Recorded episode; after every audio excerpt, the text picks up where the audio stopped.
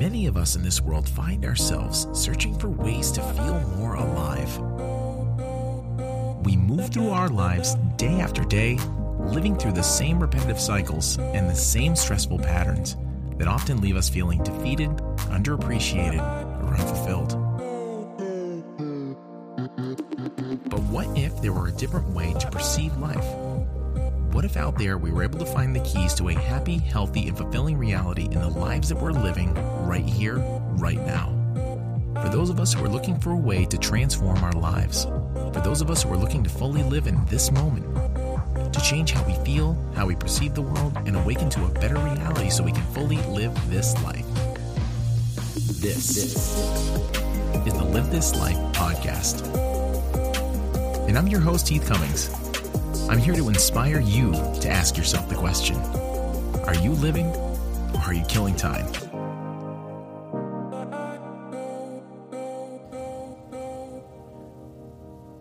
In today's episode, I'm going to be continuing a series that I started a few months back and kind of lost track of. This was part of a conversation that I had in early spring of 2020, right after the world kind of shut down due to COVID. I had lined up a few conversations that I was planning on having with some people that I was chatting online. I wanted to have those conversations in person, and they were nearby. And then everything just started to kind of shut down, and we kind of all know the narrative of that one. And this is actually, keep in mind, this is right after the podcast was just kind of heating up just a little bit. And, I really had been in all things consciousness related, philosophy, metaphysics for quite a while, but it was kind of a different ball game to actually have these conversations in person. I mean, I was really just a beginner on most of this stuff. And honestly, I still really feel like I am at this point. And, just pretty much like a student of it all, with a bit of the 101 courses behind me, I guess, at this point in the game when I had these conversations. And honestly, I was a little intimidated to kind of have these in person. It's one thing to sit and listen to these things and sort of maybe regurgitate some of the things that you learned on a recording, but to go in front of someone who's maybe been learning this stuff their entire life and have a live conversation, a live exchange of ideas. The idea of that was extremely uncomfortable for me.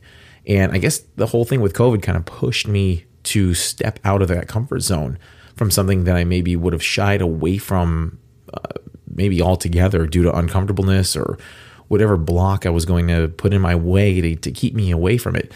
Actually, it was kind of the same reason I did this was the same reason I started the podcast in the first place, because of that level of how uncomfortable I felt about it.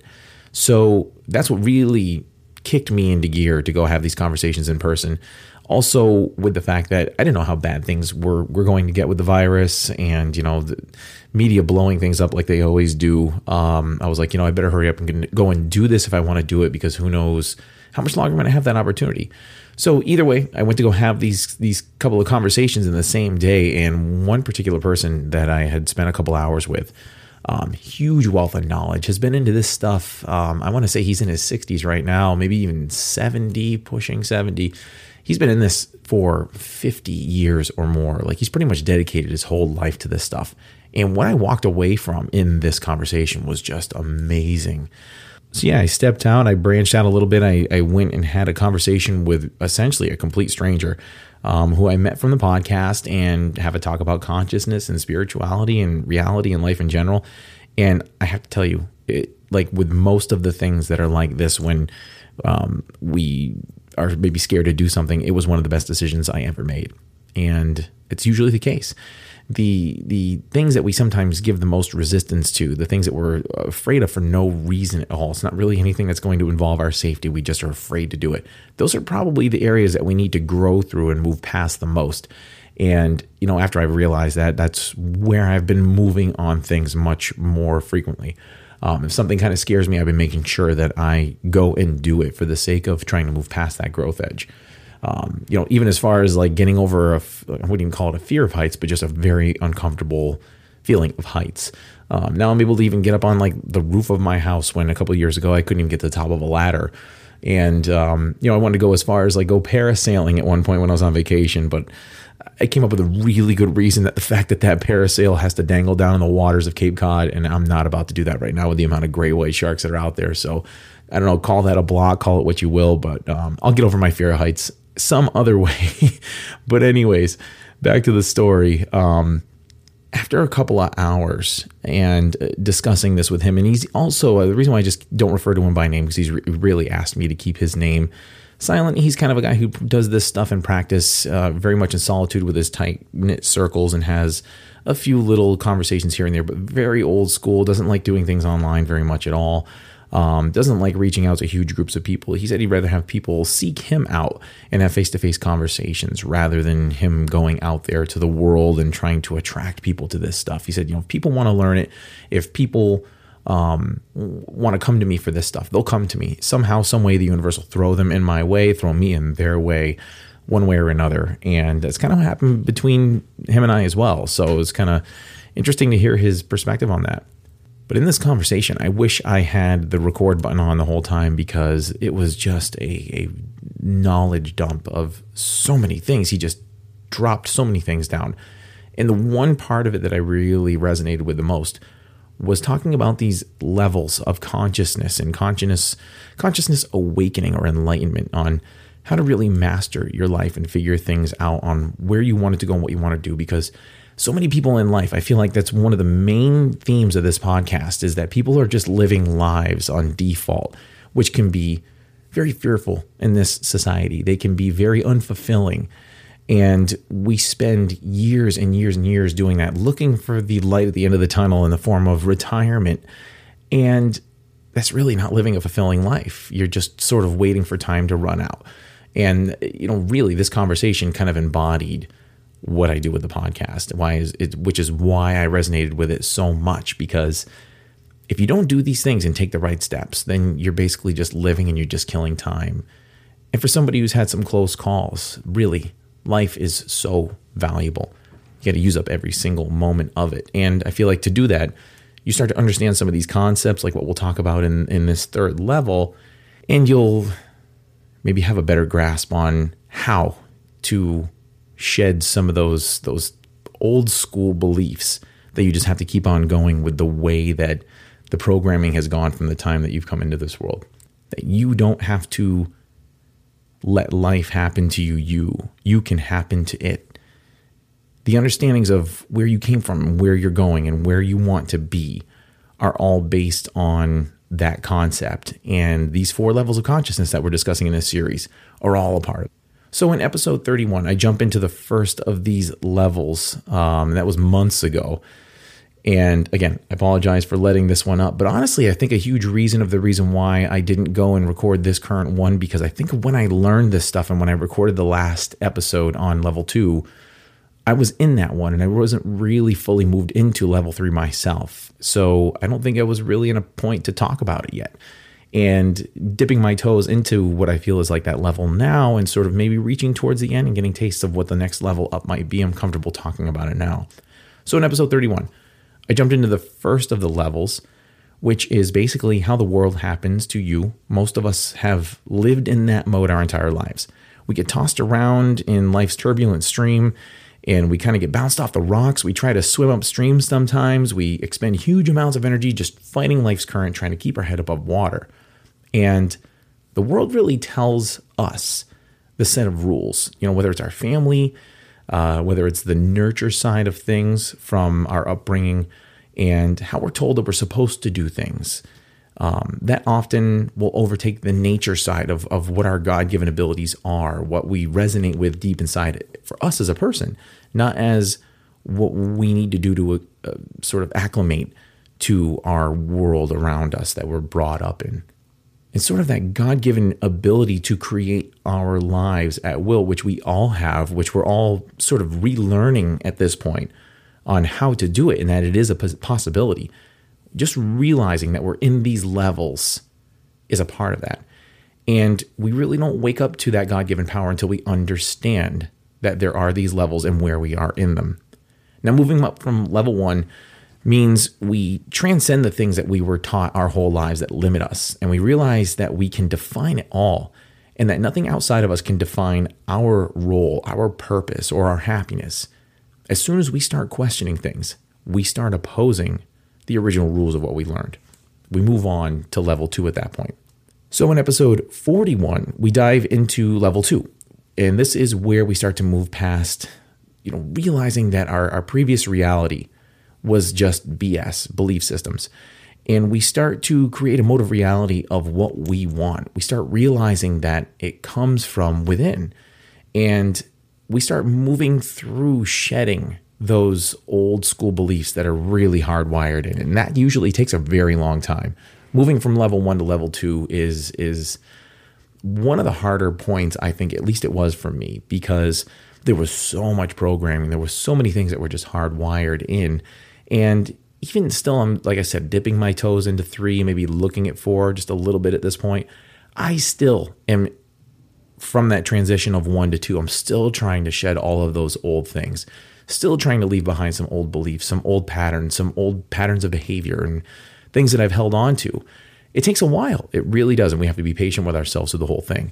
But transcending this level 2, when we start to look at our belief systems, we start to try to figure out what it is that we need to shed, that there even is something to shed. And we start navigating that new mode of living. That's when we're really immersed in level 2. And level 2 is where we realize that there is more to it all than what we had been living previously.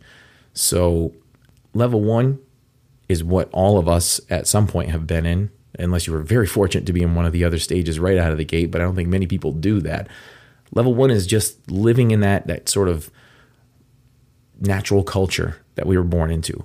Level 2 is realizing that natural culture is anything but natural, that nurture state that we were told to do things our whole life doesn't necessarily need to be the way that things have to be. Then you're in level 2. So now here we are, level 3, which this one is the reinvention of self. This is where we break from the model of level 1 mode of living. And we learn that things can shift in level 2. That's the biggest point, I guess, summarizing level 2 is we just learn that things can shift. And the biggest stages of those shifts start from within. And in level 3, we start to do that inner work that makes that happen. But before jumping into level 3, I just want to mention a couple of quick things. And also just a quick reminder to jump on whatever platform you're listening on. If they have comments or reviews available, and drop one for Live This Life. Apple Podcasts is one of the best places where most of our listeners come from. And we greatly appreciate any and all feedback that people leave. And we will read them on the air as soon as they come in. Also, we're starting to add more content to the YouTube page and website as well. So check out livethislife.org as a place you can find both. Usually the videos to the YouTube page are linked right on the homepage, as well as where some of our new episodes come from. If you listen to them on Anchor, you can find a bunch of our stuff. What upcoming episodes might be on there as well. All that good stuff. So level 3 is where we're transforming the self. We are starting to evolve or change or even think of it as kind of like hacking consciousness itself. Because really, this is bigger than just Heath. This is bigger than just you. It's bigger than just one singular person. It's a collective mentality that we've all sort of fell into in this trap of humanity. We are always letting things on the outside determine our reality on the inside. And that's just the wrong recipe, the wrong way for us to use these universal laws. We see the cause of the outer world, and we let it affect our lives. We let what's going on out there seep in, define what's going on inside of us. We react to it, and that sort of defines our level of operating. But what we should be doing is we should be the cause inside of us of what's going to happen in the world, and we're watching how we affect that world, how we affect reality. We, at that point, need to realize that we can shape the world that we view when we shape what's going on inside of us and how we view ourselves. When we get into the zone, if you're an athlete, if you're a painter, if you're a runner, if you're a writer, anything you can really dial in on in a moment, and you become completely immersed in it, and you feel like it's just a flow state where things are just pouring from your being. That skill is just coming right out. You don't know where it comes from. That is an extraordinary place that is very hard to get to. But once you get seasoned enough, it's just a small switch that just gets flipped and you end up there. And everything can click for you at that point. Well, what if in this level 3, we were able to get into that zone Not just like in a job or a moment or a task or a game or a moment in writing, but what about getting into that zone for our entire life? When we're in that zone, it's like we're unstoppable. You know, it's like if you ever experienced that moment, you know exactly what I'm talking about. When you look at the greatest athletes, they get into that zone where they've practiced and worked for so long at their craft, and their brain just goes on cruise control and they just do whatever it is they've got to do on autopilot. But they've done it so many times that it's just second nature. They don't have to think of it. And it just, all of what their being is comes out in their performance. It comes from consistency. Well, in this stage, in this level 3, we realize that in the right state, in the right mindset, our lives can be shifted to that zone. Not just the moment, not just the task that we're doing, but our entire life can shift into that zone. And obviously it's much harder than doing it in the moment because it has to be sustained, right? I mean, it's not just for a short period of time, like finishing a canvas, you know, or finishing composing a song that you're on. You're just in that zone. It's a sustained process, and that is really hard. It takes a lot of conditioning. That would be like an athlete literally being in the zone every time they step on a field. Well, to get there, the first step of it all is we have to define what we want in our lives. We have to literally spell it all out and define it, because otherwise we're letting what has happened in the past define it. So we have to put the brakes on, and we have to paint a complete picture of what we want our lives to look at. We talk about it all the time, like that like attracts like. It's one of the universal laws, law of attraction.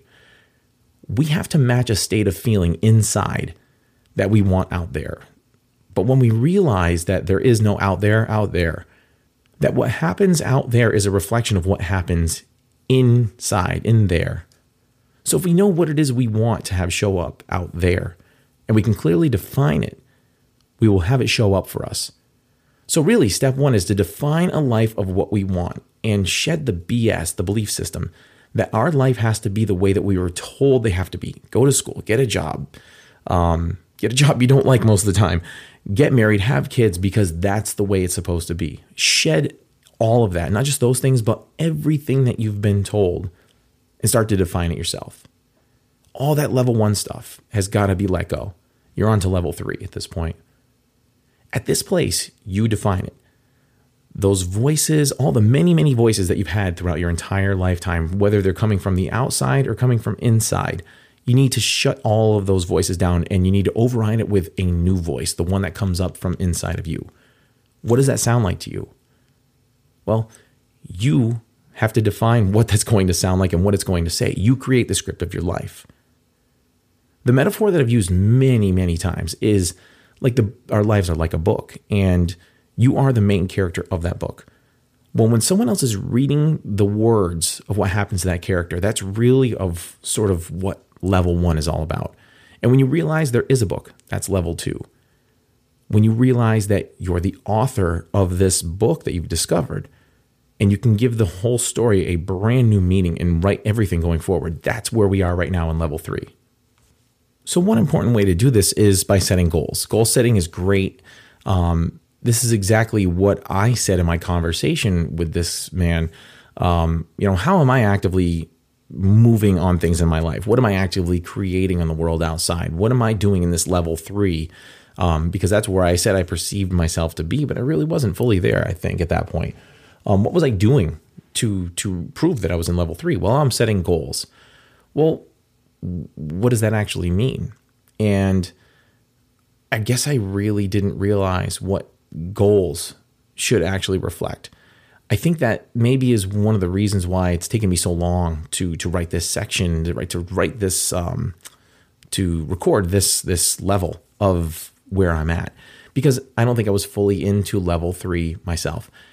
And I probably won't move on to level 4 until I'm really secure that I'm into that place and I'm understanding what it's all about and I'm actively doing it. I'm actually practicing what I preach. So when I said in that conversation that I'm setting goals and moving on level 3, what I learned about that is sometimes you can just get lost in just that narrative as well. You set these goals and you focus so much of them that you don't realize that the end goal, the thing that you really thought you were moving toward, has become sort of a second-class priority, that these little goals get in your way and they constantly do, and you get lost in that trap. What's the real end goal for you? And I guess that's where I had to put the brakes on things and listen to this advice and take that in. What was the end goal? What did I ultimately want at the end? So to find that, you have to identify what really deep inside makes your heart sing. What are the things you want? And what are the things that you tell yourself that you can't have? I had to really think about this one. And when I had trouble defining it, I was asked three important things, come up with three important things to determine what my ultimate goals were. And I remember these, and I suggest you write these things down too, because this had helped me leaps and bounds since this conversation. So I guess number one of determining what it is you want, and it doesn't have to just be one thing, it could be a laundry list of things, and mine was. Number one is, how do you want to be better in the world and contribute, if at all? I mean, really, some people don't. They want to just live a private life and not contribute to really anything but their own happiness. There's nothing wrong with that, but that could be one of your answers. So number one is, how do you want to better the world and contribute? Number two, what are the most meaningful experiences you want to have in your life? Where are the places you want to go? Where are the places you want to be? Who are the people you want to be around? What experiences do you want? And then number three, what are the areas of your life that you want to grow the most? The places that you feel like you're lacking, the places you definitely want to add some skill sets to. So write down all those things and maybe make three columns. That's what I did, was put the title of these three things up in the top of these columns. And I actually kind of broke them down into this: grow, go, and give. So where do I want to grow? What areas of my life do I want to grow? And I just listed them out in that column. And then the middle column I had go. Where do I want to go? What do I want to do? What places do I want to see and experience? What experiences do I want to have in my life? That was my go. And the last one was give. What is it that I want to give to the world? Where do you want to go, grow? Where do you want to go? And where do you want to give? And when these things are on paper, you're really defining them for your life. You start to focus on them and you start to sharpen what that vision looks like. And write them in pencil, because they may change often, or if you type them, perfect. You can go back and change them. But don't get stuck in that cycle either of constantly redefining them, or maybe do. I mean, you keep changing them until they fully resonate with who you are and what you feel like. But sometimes we get in that trap of constantly redefining things for ourselves, and we get that sort of ADD thing where we're like, ooh, this new thing is something I want to dive on, and this new thing is something I want to dive on. Those things are fine, but you just can't expect that if you keep starting over, you're going to make it to that ultimate end goal. And that's kind of where I was falling into a trap as well. So work on that definition list, and eventually you will start to get inspirations of things that really might inspire you to move. And in some time, you might actually come up with an action plan, little things that might pop up in front of you that get you toward one of the goals on that list. But whatever those things are, get them on there, revisit them, look at them daily, and then just go with it. If something comes up, go with it. If you're inspired to act, even if it's a little bit uncomfortable, just go with it. Because that growth edge is the most valuable part. That uncomfortable part is the most valuable part. It's like using a muscle that you don't use often. And let's say you're not used to being a mountain climber. You don't walk up steep hills and stuff. That's the one I'm most familiar with, because I live on this horrendously tall mountain. No matter how much I climb it, the legs still burn every time I have to go up into the woods and do something. Those muscles that you don't use often, they burn in the first few steps that you start taking that walk. And you're going to get something that's sort of metaphoric to that burn the first few times you try to move on something that's on those lists, especially if it's uncomfortable. You're going to get kind of that fearful burn of like, oh, I don't want to do that, or come up with excuses why you're going to talk yourself out of it. Do it anyways. Don't let the fear stop you. Don't let the uncomfortable feeling stop you. If it won't kill you, then do it. The more you do it and the more you take that step, the more you're going to take that step in other situations. You're going to get better at it. But with any skill, you have to keep on practicing it. Ultimately, you can get in the zone. How do you think those great athletes got where they were? Repetition, practice. Well, this is a practice. Moving on to things that are uncomfortable, because those are often the most valuable things we can add to our life. Moving on those without a second thought. That's the same thing as someone who plays basketball, just practicing their craft, dribbling, shooting, ball movement, all of it. It's the same exact thing. And you'll get into that repetition. And next thing you know, when you're inspired to do something, that fear doesn't exist. And that's when things start to come to you faster. You see someone, say you go to a seminar and you happen to bump into one of the keynote speakers in the hallway or in the restroom. And that fear that says, don't say anything, don't put yourself out there and talk to this person. If you do, and something comes out of that conversation and that person remembers you or something just happens with that, just imagine that connection that you made that you might not have otherwise made because of fear. Those little things you can step into may actually start to shift and change your life in huge ways. I can almost guarantee they will. But really, these levels of consciousness, you'd think they would be something huge and profound. And I think people overthink a lot of this process. And just like a lot of skills that we did not know at one point, and we start to move and learn some of these new skills, we can't really picture life and what life looked like before we knew the skill. It's almost like we knew it our whole life. I mean, do you remember a time before you knew how to ride a bike? If you know how to ride a bike, it's kind of hard to unlearn. It's something you just always have. And just like I said about the Monet paintings earlier on, I used to talk about that a lot. But in part of my previous career, I had worked in art museums. I did some art crime investigation. I picked up a lot of cool things along the way, just being in those areas, just learned through osmosis. And with Monet, in some of his earlier paintings, they were very colorful, very defined paintings. And then as the years went on, the colors got a little more drab. They got a little more gray. And then people even thought that they looked a little abstract. He would paint a painting in two different colors, one really bright reds and yellows, and the other would be a bluish, grayish, purplish kind of drab kind of color. Well, that's because he had cataracts. And when he had surgery to remove the cataract, first of all, the cataracts caused that gray, cloudy, sort of bluish, purplish, wispy looking texture on his paintings, because he painted not what he thought a scene was looking like or what people wanted to see. He painted it exactly how he saw it. So he saw it foggy. And then he got surgery on one of his eyes, and it messed up his field of vision, his color spectrum. So one of his eyes, if he covered one, he could look at like maybe a house, and it would be painted in these really abstract kind of colors. And then if he went to the other eye that still had cataract, it would look bluish and purple. So he started later on in his life to paint two of the same exact paintings, just with one eye closed. So now if you ever go to a museum, you go to an exhibit, and you look at Monet paintings, or you just Google an image on Claude Monet's paintings, you'll see some of his very beautiful, highly defined paintings, very colorful, sharp images. And then you'll see how some of them may have these strange reddish abstract colors. And then you'll see some that are gray and washed out. You'll know this about Monet going forward now. Anytime you see one of his paintings, it's something you can't really unsee anymore. Same with riding a bike, but the same with some of these skills as well. When you realize that you have developed some of these skills, you'll kind of wonder to yourself, why didn't I know this all along? This seems so simple. It seems so simple to say that I don't have to believe a life path just because someone told me that's the way it's supposed to be, just because a society accepts it to be a certain way, that's the way it's got to be. And to change that, all you have to do is change your inner state and define what you want your life to look like. Don't let the previous narratives of the past and the voices of the past define what your future is going to be. You put the brakes on, define what you want it to be, and then really line up with it, visit it, look at it, define those lists, redefine those lists, and then move on the things that are on those lists when they come up, no matter how uncomfortable they are.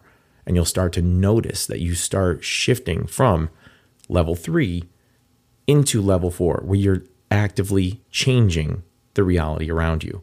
And we'll get into that level 4 in the next time we visit this subject, hopefully, which won't be for that long. Like I said, I'm going to wait until I move in it a bit more so I can speak from more of a place of experience. I'm following this recipe and I'm noticing that it's working. And again, I love mending science and spirituality. And when you do, you'll notice that the repeated concepts are put into experiment, and time again, the results are the same. So what does that mean? You follow the recipe and you get the same result. You follow a recipe to bake a cake, you get a cake. You're going to follow these recipes as well. And if you do, you follow it the way that it says, likely good things are going to come as things progress. When you've changed your inner state, you've aligned with what makes your heart sing, and you'll notice that when that happens, you'll align with the people and the places that resonate with you and your goals, and your outer world is going to start to shift and change. And that's when you know you're moved from level 3 to the next one. But again, work through these as much and as many times as it takes, as much as you have to. But the most important part is at the ending parts of level 3, take that inspired action. You have to take action. And that's one of the biggest errors that comes out in these law of attraction circles and talking about all this metaphysical stuff and these spiritual concepts. You can't just wait for someone to come and drop on it. The law of attraction doesn't drive a big brown box truck and deliver your wishes on your doorstep just because you're thinking of them. You have to take some inspired action. For that package to show up, you've got to have the funds. You've got to place the order, and you've got to have it come there. Well, the funds is getting that feeling. Placing the order is defining what you want. And hitting the confirm order button is taking the inspired action on your life. So if you do those things, next thing you know, that might be showing up on your doorstep sooner than you realized. And I realize I'm preaching to the choir here because of that old saying, we best teach what we need to learn. And I'm teaching this stuff because I feel like I'm at the ending stages of level 3 myself right now, moving on to level 4. And I feel like maybe even time to time I'm dipping my toes into level 4 and I'm seeing things change in my outer world. I'm kind of consciously creating some things in my own reality at the moment. But this conversation, all the things we've discussed on this is, again, just a conversation that I had months ago. And luckily when I left the driveway after that conversation, I went around the block and I just started throwing notes down as fast as I could. I could even barely read what I wrote later on because I was just trying to get it all out before something distracted me and I forgot something. Luckily, I got one of those crazy brains where things just tend to stick when I'm dialed into an experience. And I was so focused on every word that came out of this conversation. It was an amazing, amazing experience. Glad I didn't blow it off. Glad I didn't listen to the fear of things, say I was going to do it later on. Just dove right into it. I think one of the biggest battles for me at this point is now I need to take everything that I've learned from this conversation, the thing I'm talking about on this podcast, and get it stuck into a practice and not just have it be a philosophy. It is my absolute 100% way of operating, and that old school way of level 1 stuff is completely overridden with this new stuff. My new level 1 is going to become all the things that I'm defining. But I hope you've got something out of this. I hope it makes some sense. I feel like just knowing these things lets us dive deeper into them. Like I mentioned in the last episode about the universal laws. Just knowing the laws helps us know how to operate through them. Knowing of them helps us navigate them a little bit better. And the same with these levels of consciousness manifestation. All right, so hopefully this one will give you a little bit of inspiration to take some flight and level up on these concepts. And that gets us right into the song that I am going to wrap this episode up with. And this one is one by Soul Rising. This song is called Take Flight off of the 2019 album, Dreamer. All right, everyone. Keep living. Thanks for listening. And if you're interested with chatting with me about being featured on an episode, looking for life coaching, or want to book me to join in on a group call or presentation on a subject that we cover on the show, you can head on over to the Calendly page for the podcast. You can find it at calendly.com/livethislife. That's CALENDLY.com/livethislife.